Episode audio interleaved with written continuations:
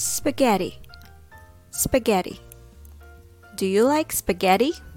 Spaghetti is a pasta. It's an Italian food. Spaghetti with meat sauce is a very popular dish both in the United States and in Japan.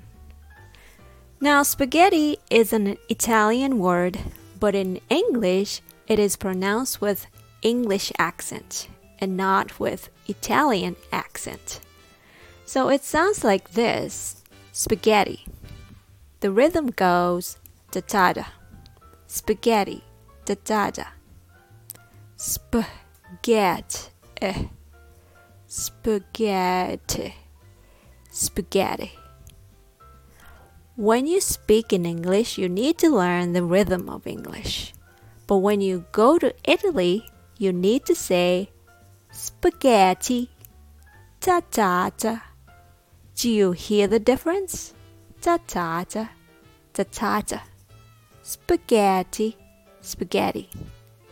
Now, when you say it in Japanese accent, it will be like this spaghetti, ta ta ta ta. Thanks for listening. Grazie.